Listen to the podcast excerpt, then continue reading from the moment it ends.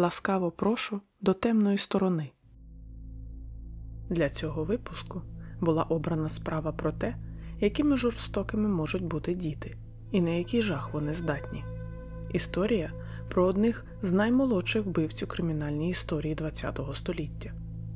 Два хлопчики 10 років і трагедія, яка вразила світ.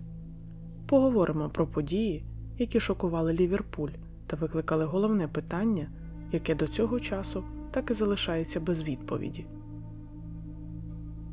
Людям чутливим рекомендуємо утриматися від прослуховування даного випуску.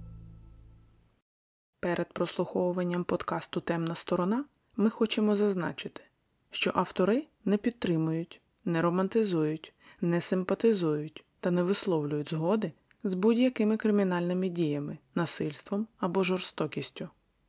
Цей подкаст призначений для дорослої аудиторії та містить детальний опис жорстоких злочинів та шокуючих подій.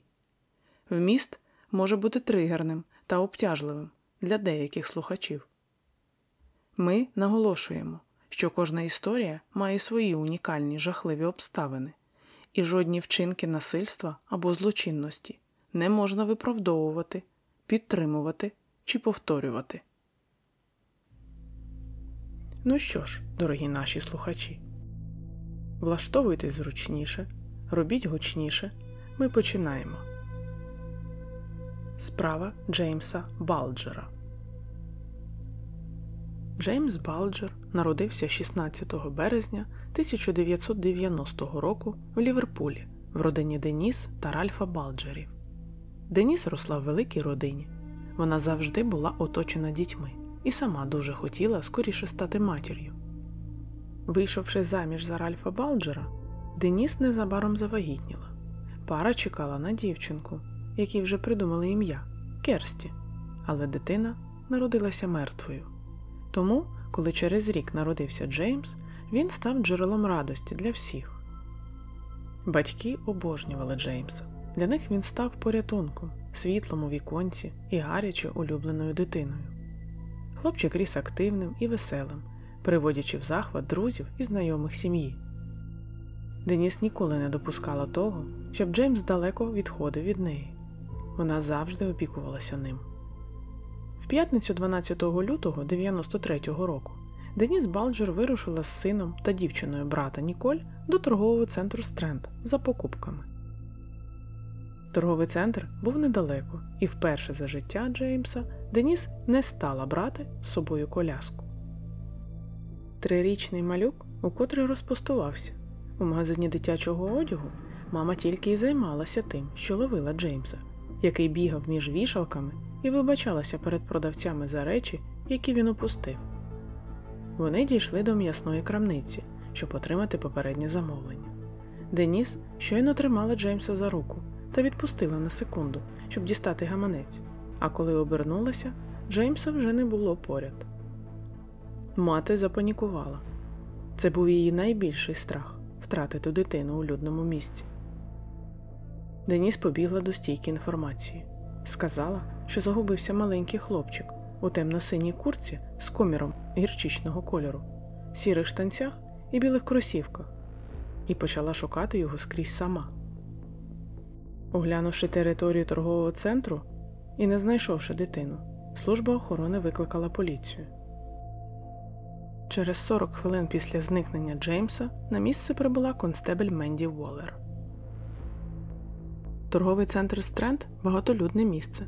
Іноді діти загравалися, відставали від дорослих, але завжди знаходилися. Деніс плакала, і було дуже складно дізнатися від неї додаткові деталі. У Менді не було ні тіні сумніву в тому, що вони знайдуть Джеймса цілим і неушкодженим. Але вона помилилася Джеймс не знайшовся ні того дня, ні наступного. Джон Венейблс народився 13 серпня 1982 року в родині Сьюзен та Ніла Венейблсів. Вони жили в Кіркбі, 10 кілометрах від Ліверпуля.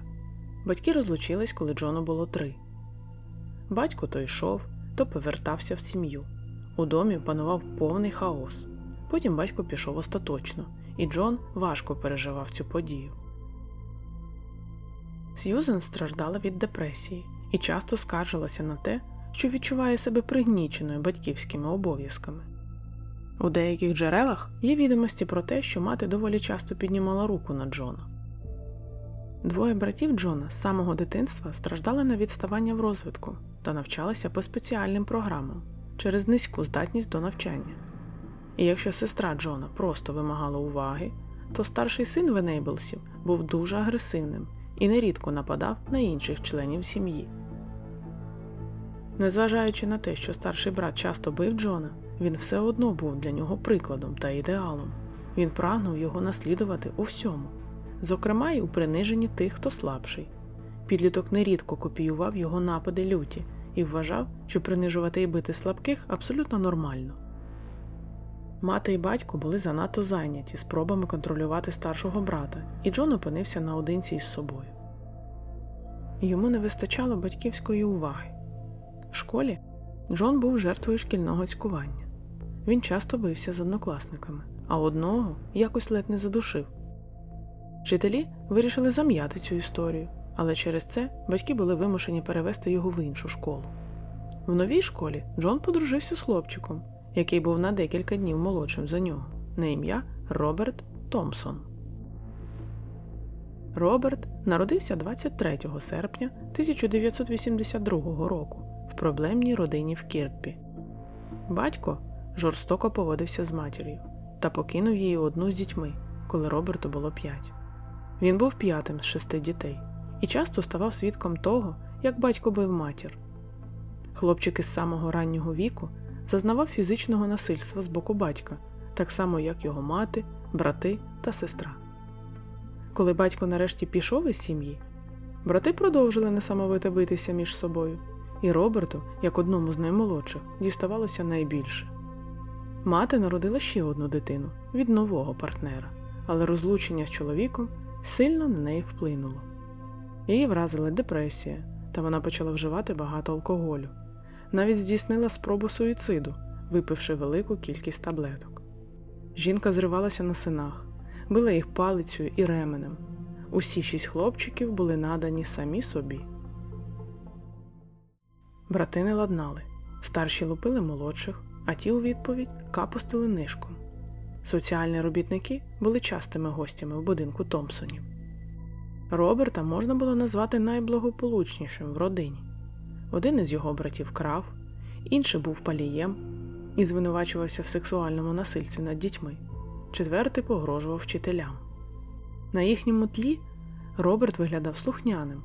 Він допомагав матері по дому і нянчився з молодшою дитиною. У школі хуліганськими витівками не вирізнявся. Вчителі говорили, що Роберт використовує міцні вирази, але з урахуванням того, яка атмосфера панувала в нього вдома, це їх не дивувало. В іншому ж у школі він нічим не виділявся, його навіть вважали сором'язливим. Роберт ні з ким не товаришував. Єдиним другом Роберта був Джон Венейблс.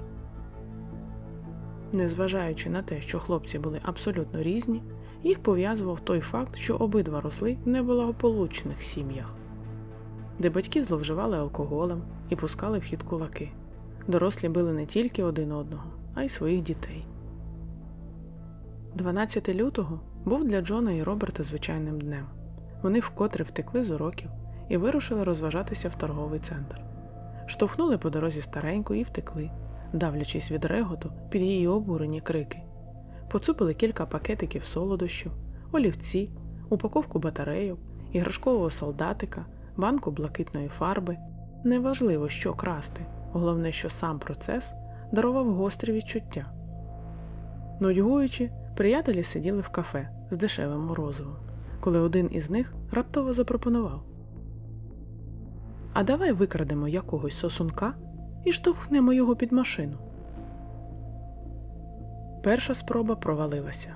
Мати трирічного хлопчика схаменулася вчасно, і Венейблс із Томпсоном поспішили піти. А потім їм на очі попався Джеймс Балджер. Малюк, який ріс у любові, був дуже довірливий і не чекав від людей якихось злих вчинків. Тому, коли Джон простягнув йому руку і запропонував піти з ними, він із радістю включився в нову гру. Минуло 4 години. Торговий центр закрився о 17.30. Тоді до пошуків долучилися детективи з кримінального відділу поліції графства Мерсісайд. Це був незвичайний дзвінок, згадував детектив-інспектор Джим Фітц Імонс. Тому що зазвичай, якщо дитина губиться в торговому центрі, то вона неодмінно знаходиться до того, як підключаються криміналісти. У небо підняли пошукові вертольоти. Співробітники почали прочісувати округу. Усі поліцейські, які були вільні на ту годину, були залучені до пошуків дитини. Але на вулиці вже було темно, і вони були обмежені в тому, що можуть зробити до настання ранку. Тим часом поліція отримала ключі від усіх магазинів торгового центру, і 200 осіб почали обшук у ньому. Була вже друга година ночі. Деніс залишалася в поліцейській дільниці. Вона не хотіла йти додому без дитини, з якою прийшла. У цей же час детективи почали вивчати записи камер спостереження. Це був 93-й рік, і технології були відповідні. У стренді було 16 камер у різних точках, які робили фотографії кожні 3 секунди. На відеозаписах детективи побачили Джеймса, який тримав за руку підлітка. Зі знімків стало очевидно, хлопчик не втік сам із торгового центру, як слідчі вважали, його цілеспрямовано повели, і це вже було викрадення. Крім того, камери зафіксували, що від моменту, коли Джеймс вийшов із м'ясної крамниці, до того, як із неї вибігла Деніс, минуло лише кілька секунд. Мати метушилася в пошуках сина одним поверхом, а Джеймса виводили з торгового центру поверхом вище. На це все у зловмисників пішло менш ніж півтори хвилини. На ранок, під час прес-конференції, було оголошено про зникнення дворічного хлопчика Джеймса Патріка Балджера. Він загубився 12 годин тому. Коли Деніс дали слово, вона попросила повернути її малюка і завмерла в риданнях. Історія викликала величезний відгук. У Ліверпулі люди говорили тільки про це. Городяни переживали і за Джеймса, і за своїх дітей. Тоді городянам здавалося, що підлітки це навіть добре. Добре, що дитину повели недорослі. Може, вони подумали, що вона загубилася, і захотіли відвести її додому, або вирішили забрати тимчасово додому до себе, або пішли з нею погуляти, але загралися, протягнули час і тепер боялися показатися на очі. Люди були впевнені, що підлітки зателефонують і скажуть, що із Джеймсом усе гаразд. Але далі сталося те, що вкрай шокувало всіх, хто слідкував за цією подією. І якщо ви не готові почути продовження, то вимкніть прямо зараз. Настала неділя, 14 лютого. Минуло майже 40 годин з моменту зникнення дитини.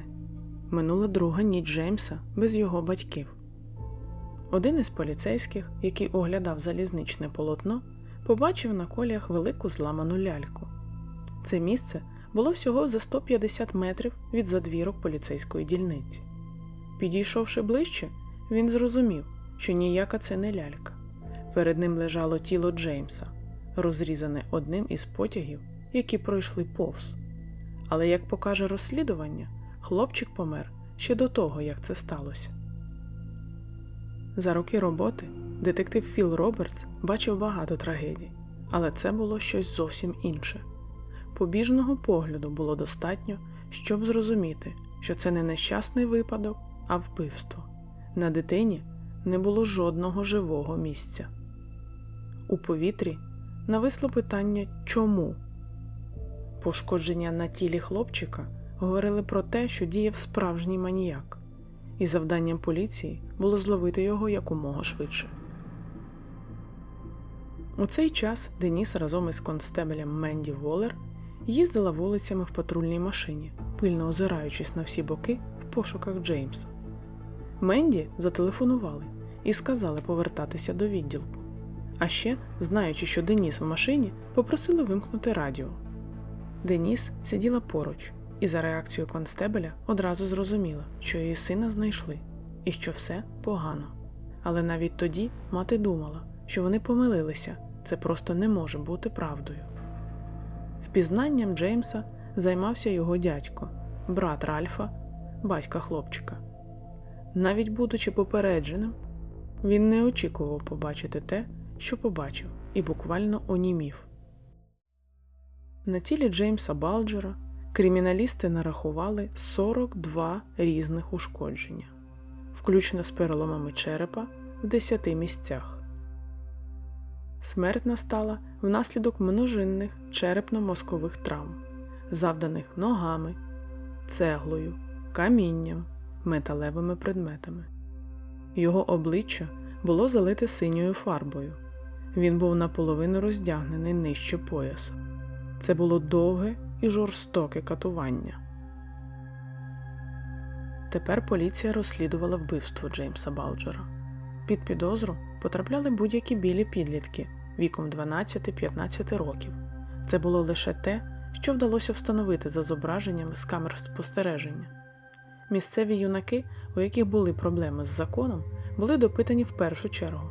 Однак, як скоро з'ясувалося, зріст і вік тих, хто викрав Джеймса, неправильно визначили через ракурс. Господар одного з магазинів на найближчій вулиці поділився з поліцією кадрами відеоспостереження, на яких малюк із викрадачами проходив повз на фоні невисокого парапету. Зіставивши його висоту зі зростом викрадачів, поліцейські зрозуміли, що підозрювані були не такими високими, як передбачалося уперше. Це означало, що вони були молодшими, ніж думали слідчі. Йшлося вже не про підлітків, а про дітей приблизно 10 років. Сама думка про те, що це могли зробити діти, не вкладалася в голові жодної людини. На четвертий день розслідування поліцію надійшов дзвінок. Жінка розповіла, що в день, коли Джеймса Балджера було викрадено і вбито, десятирічний син її знайомих прийшов додому брудним. На його одязі були сліди фарби, і що його куртка схожа на одяг викрадачів на фото з камер. Але це може бути і не він, а звуть його Джон Венейблс. Поліцейські зв'язалися зі школою, в якій навчався хлопчик, і з'ясували, що в п'ятницю на заняттях його не було, а разом із ним прогулював уроки його приятель Роберт Томпсон. За роки роботи детектив Філ Робертс кілька разів заарештовував дітей, але він не міг собі уявити, що дитина може скоїти вбивство. Поліція разом з Філом поїхали до Томпсонів, інший наряд до Венейблсів.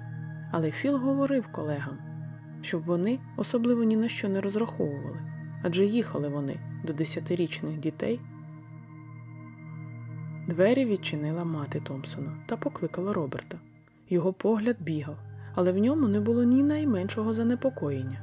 Детектив сказав, що потрібно, щоб він поїхав з ними у відділок і відповів на кілька запитань. Після цих слів Роберт Томпсон почав плакати, але детектив думав, що вони помиляються, і це незвичайна налякана дитина. Джона Венейблса в цей час привезли в іншу поліцейську дільницю. З ним була його мати Сьюзен. Хлопчик був дуже наляканим тим, що відбувається, і боявся не тільки слідчих, а й реакції матері. Джон почав заперечувати, що був того дня в торгівельному центрі. Детективи опинилися перед фактом, що це реальні вбивці Джеймса, і їм по 10 років. Ще кілька місяців тому вони б могли б уникнути відповідальності за скоєне через те, що в Великій Британії вік кримінальної відповідальності настає з 10 років. Зазвичай, коли слідчі працюють над розкриттям вбивства, вони відчувають свою рідну ейфорію від відчуття, що скоро можуть докопатися до правди. В цьому випадку вони були близькі до правди, але жодної ейфорії в них не було. На фотографіях, зроблених поліцією після затримання, Джон і Роберт виглядають по-різному. І якщо Томпсон був відверто переляканий, то у Венейблса в очах читалася досада його все-таки знайшли. Спочатку обидва намагалися все заперечувати, проте під тягарем доказів стали давати свідчення. Але ні той, ні інший не могли чітко відповісти на запитання, яке мучило всю Британію, навіщо вони це зробили. Загалом поліція провела 20 годин допитів обох хлопчиків. Це були шокуючі подробиці навіть для детективів.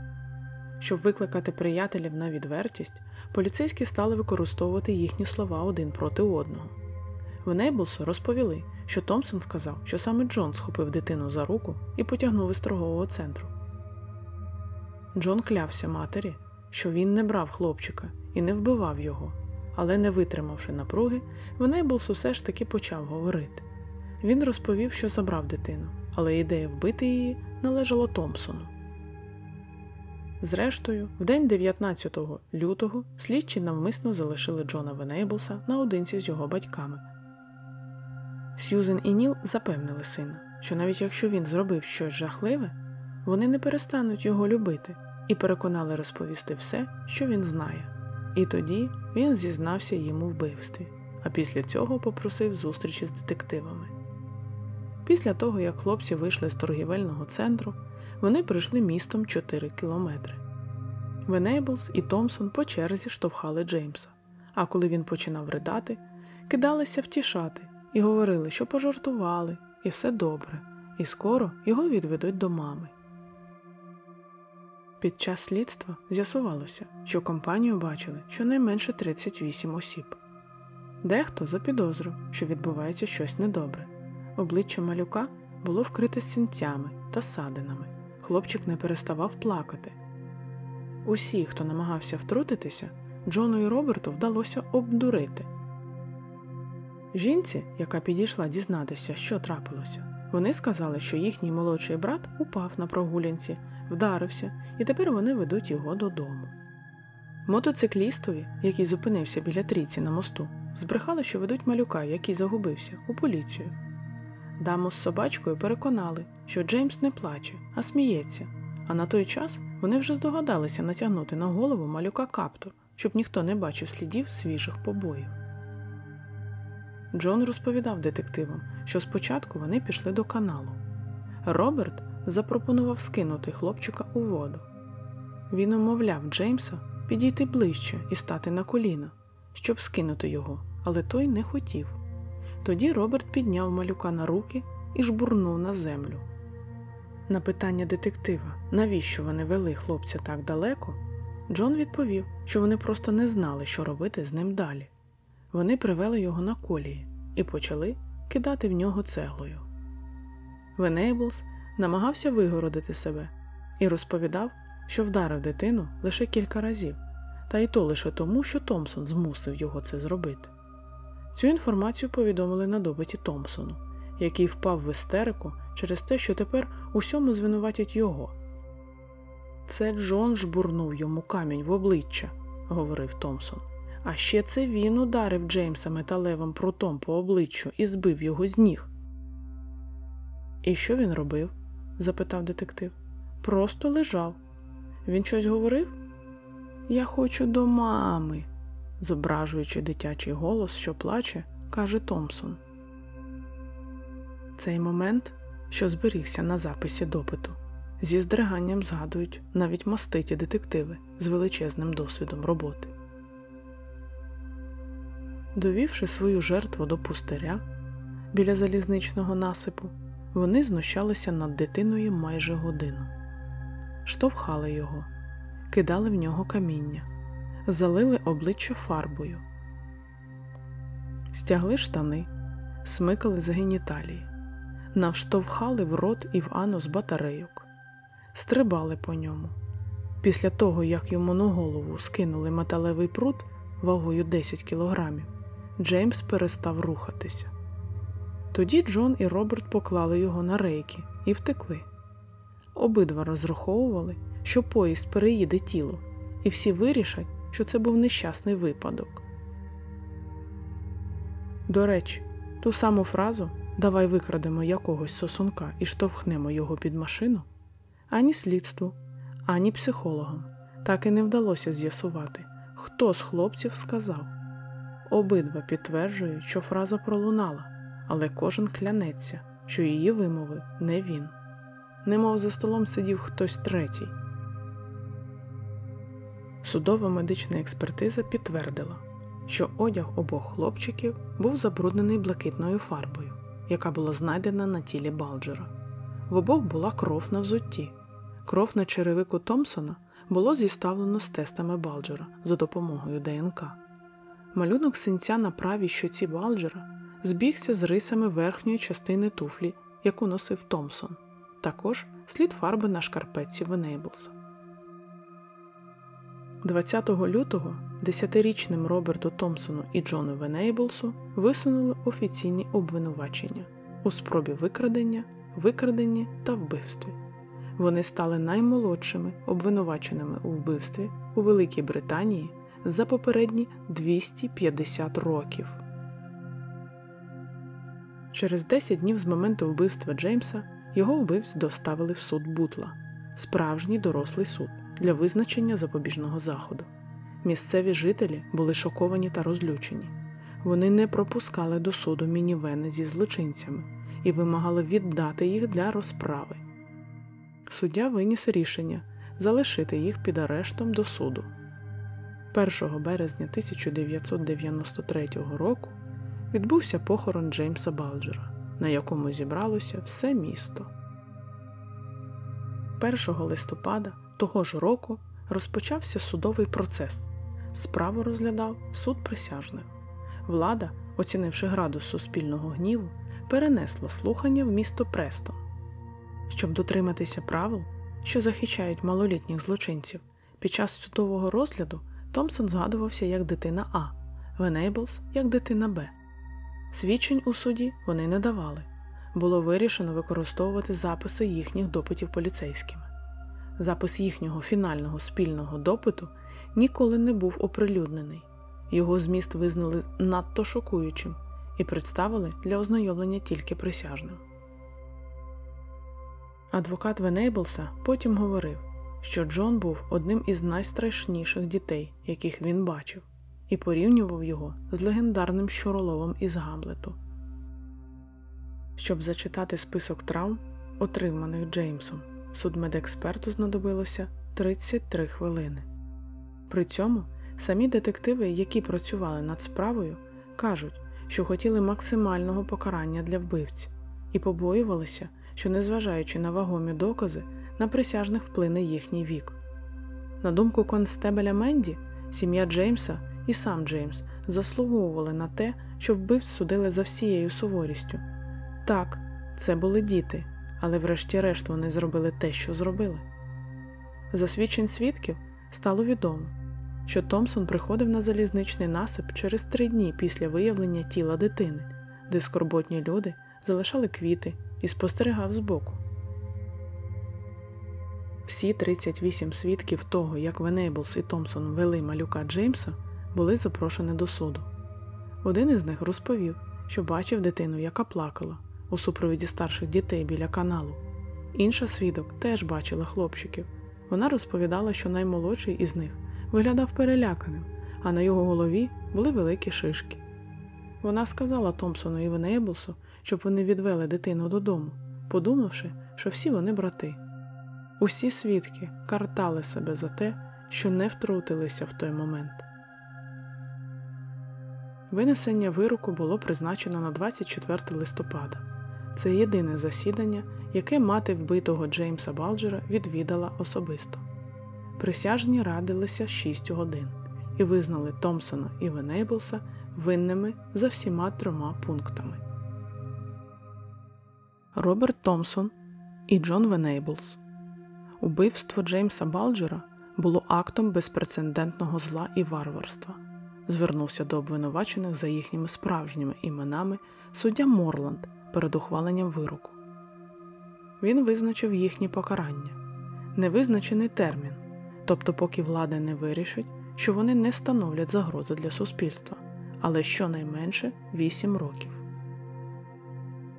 Через півтора місяці після закінчення суду Деніс народила сина Майкла.